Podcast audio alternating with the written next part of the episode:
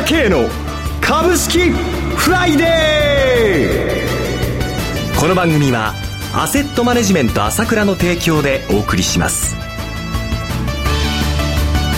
皆さんおはようございます。岡本留美子です。朝倉慶の株式フライデー。今日も株式投資で重要となる注目ポイントを取り上げてまいります。早速アセットマネジメント朝倉代表取締役経済アナリストの朝倉圭さんと番組を進めてまいります。朝倉さんおはようございます。おはようございます。よろしくお願いします。よろしくお願いします。今週は10月最終週でしたが、まずは振り返りをお願いします。そうですね。はい、まあ世界の株価は相変わらず堅調でね。ええニューヨークダウは2日前にまた史上最高値で、まあ2日間ね、この2日間ちょっともたついてるんですけどもね。はい。あとドイツはまた史上最高値更新中、ヨーロッパほとんど高いですよね。はい。からアジアではインドが史上最高値ということでね。はい。まあ世界株高の動きは普遍という感じですよね。はい。そこに持ってきて、東京は若干ね、あの、ちょっと遅れてるというようなところは見せていますが、はい、あ基本的にこの流れというのは普遍で、ええ、年末年始にかけて上がっていくという動きはね、はい、これはまあ日本でも大きくなってくると思うんですね。そうなんですね。はい。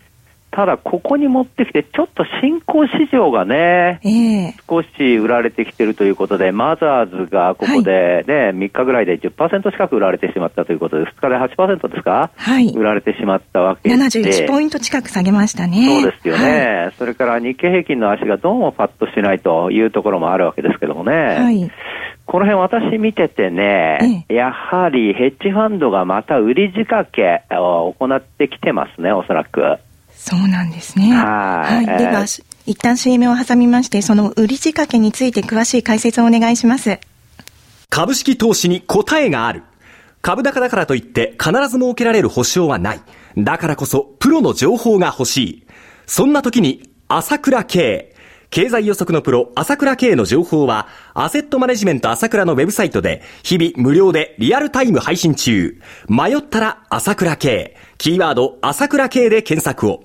アセットマネジメント朝倉は、証券取引、金銭有価証券の予託貸付行為は行っておりません。また、情報提供する金融商品のお取引では、相場変動などにより損失を生じる恐れがあります。取引説明書、契約締結前交付書面などを十分にお読みいただき、ご理解の上、お取引ください。金融商品仲介業者登録、関東財務局長、金中第605号。朝倉さん、今回の売り仕掛けというのは一体どのようなものなのでしょうか？そうですね、はい、やっぱり日本の場合は非常に堅調ではあるんですが、特徴がこの11月2つありまして、ええ、1つはまあやっぱり信用の期日ですよね、5月高値でしたから6か月目だってことですよね。6か月目。そうです、はい、えー、これがちょうど来てるということと、もう一つは税制が変わりますよね、10%から20%に。はい、ええですから、一旦こうね、儲かってる人、やっぱり一旦売らなきゃなんないじゃないですか。10%と20%はものすごい違いですからね。はい、売ってまあ買い戻すとかいろいろあるんですけれども、まあその辺の特殊要因があるということと、えー、それから11月8日が S q になっていますので、はい、まあそこに向けて仕掛けてくるのかなという可能性もあるなという感じがしてますね。はい。えー、私はこれ非常に世界的に堅調な相場なので、まあ、しばらく売り仕掛けがないなと思って見てたんですが、はい、おとといですか、あ元宝が、あのストップ安そうですね。ね。はい。で、ちょうど春先も同じだったんですけれども、えー、ヘッジファンドが売り仕掛けする場合、どういうふうにするかと言いますと、前にもお話ししましたけど、はい、彼らは変動率を大きくすることによって儲けようとしてるわけなんですよ。はい、要は、ものすごくストップ高、ストップ高っていうのは上げもするんだけども、させるんだけども、はいその反動として、まあ、どんどんまたストップ安みたいな作業を下げる、させてしまうという、この両方で儲けようとしてるわけですよね。はい。で、特に S q をターゲットにするのはどうしてかというと、えー、自分で売り叩けば買い戻すときにまた損しちゃうじゃないですか。はい。だけど、S q を使うことによって、指数はそこで決済できるので、それに向けて仕掛けるということはやるわけなんですよね。はい。そうすると来週11月8日が S q なので、えー、それに向けてという動きはあり得ると思ってます。はい、その手法としてはどういうことをやるかというと、特に下げに弱いのは信用取引で個人投資家ですから、はい、そこが一番買ってるとこ、貸し株市場、株を一生懸命借りてきて、徹底的に売り叩くわけですね。はい。それで11月5日から今度は下も売れるようになったので、値段の下も売れるようになったんですよ、成りで。はい。空売りできるようになりました。はい。その関係もありまして、個人投資家が最も好きで、最も持っている株を大量に借りてきて空売りすると。これで個人投資家の気分をくじいてしまうと、はい、いうことを行おうとするするわけなんですね。はい。そして今一番個人投資家が信用取引の担保なんかにしているのは、やっぱり元本なんですよ、ずっと。春もそうなんですけども、一番人気があるのが。はい。だからこれを大量に借りてきて売り叩くと、はい、いうことをするわけです。そうすると、はい、それに付随した銘柄も、ないし、マインドが冷えるじゃないですか、個人もマインドが。はい。それで、それに付随した銘柄も売られてしまうということで、それも一気に売り叩くとい。うことをやるのと、はい、信用取引のちょうど期日だから、はい、もう投げろよ、投げろよという感じで持ってきて、うん、そこで、えー、指数に対しても、まあ、先物で売り仕掛けてくると。全部ロボットトレーディングですけどもね。そういうことをやってくるわけなんですけれども、はい、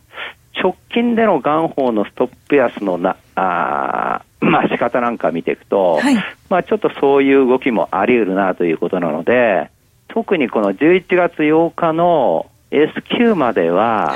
ちょっと気をつけた部分、気をつけた方がいいなというところもあると思いますね。基調は上なんです。ものすごく上なんだけれども、えー、短期的にそういう動きもあり得るというふうに捉えた方がいいかもしれませんね。11月8日までは要注意ということですね。そうですね。特に11月5日もまた空売り OK になりますので、えー、その辺はちょっと要注意と見た方がいいかもしれませんね。わ、はい、わかりました。それでは一旦 CM を挟みます。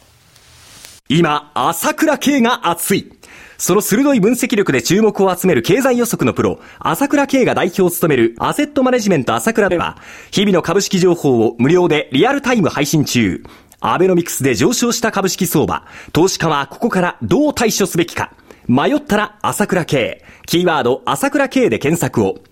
アセットマネジメント朝倉は、証券取引、金銭有価証券の予託貸付行為は行っておりません。また、情報提供する金融商品のお取引では、相場変動などにより損失を生じる恐れがあります。取引説明書、契約締結前交付書面などを十分にお読みいただき、ご理解の上お取引ください。金融商品仲介業者登録、関東財務局長、金中第605号。さて、朝倉さん、今週はアメリカと日本で金融政策決定会合の結果が発表されましたが、こちらはいかがご覧になっていますか？そうですね、非常にやっぱり日本もね、はい、あの黒田さん、自信を持っているという感じで、まあ、あの順調にですね消費者物価も上昇しつつあるということで、はい、まあ、予定通りということでね、えー、政策会合、まあ、市場の読み通りで、えー、このままということでいくわけですしね。はい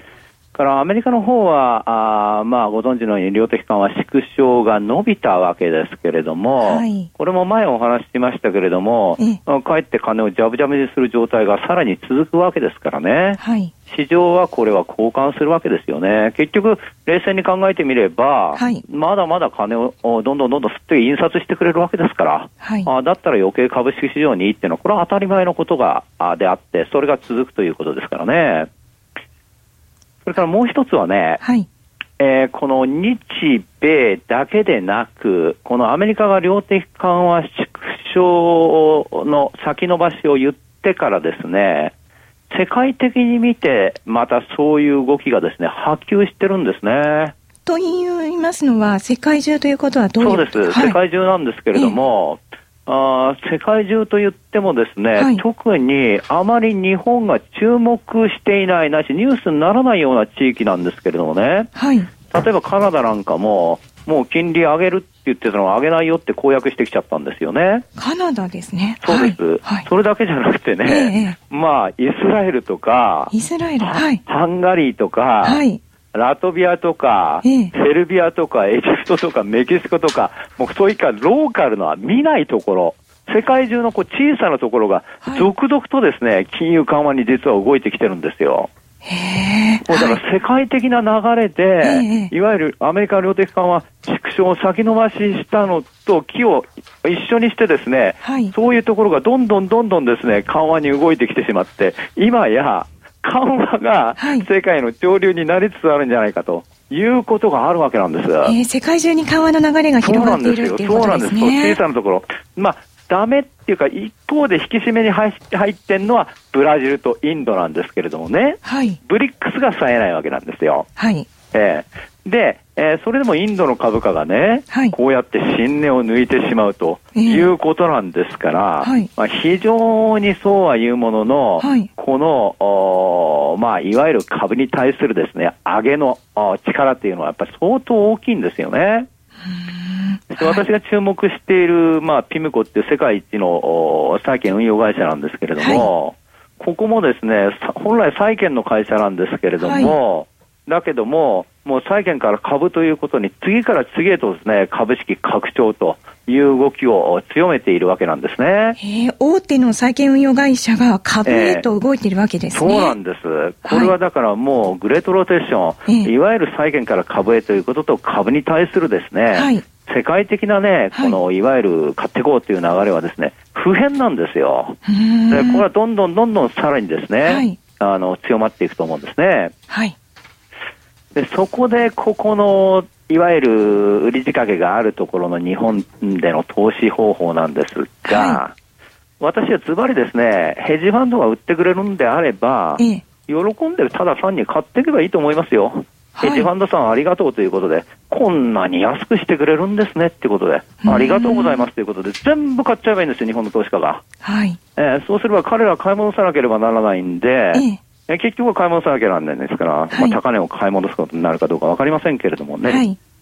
あいわゆるだから我々は、ここはそうでなくても、ちょうど11月っていうのは季節的にも下がるところなんで、はい、で、えー、年末年始っていうのは株って上がるじゃないですか、通常。はい。えー、だからちょうどそういうチャンスのところにあるわけですよ。はい。だから、相場が変動するっていうのは、これはやむを得ないことじゃないですか、ある程度、はい、いつでもこういうふうに動いてしまうわけなんでね。はい、えー、だけども、はい、こういったチャンスをですね、はい、ヘッジファンドが売り仕掛けしてくれるんだったら、はい、与えてくれるんだから、はい、まあそれをみんなでものにしてしまおうと、い、うことでね、私は積極的にね、っていうかもう、これからもなんですね、大相場とだと思いますので、とにかく株に関しては強気で対処すると、あ、これがですね、成功への秘訣ということは不変。わかりました。ね、はい。朝倉さん、今朝もありがとうございました。お話は、アセットマネジメント朝倉代表取締役経済アナリストの朝倉圭さんでした。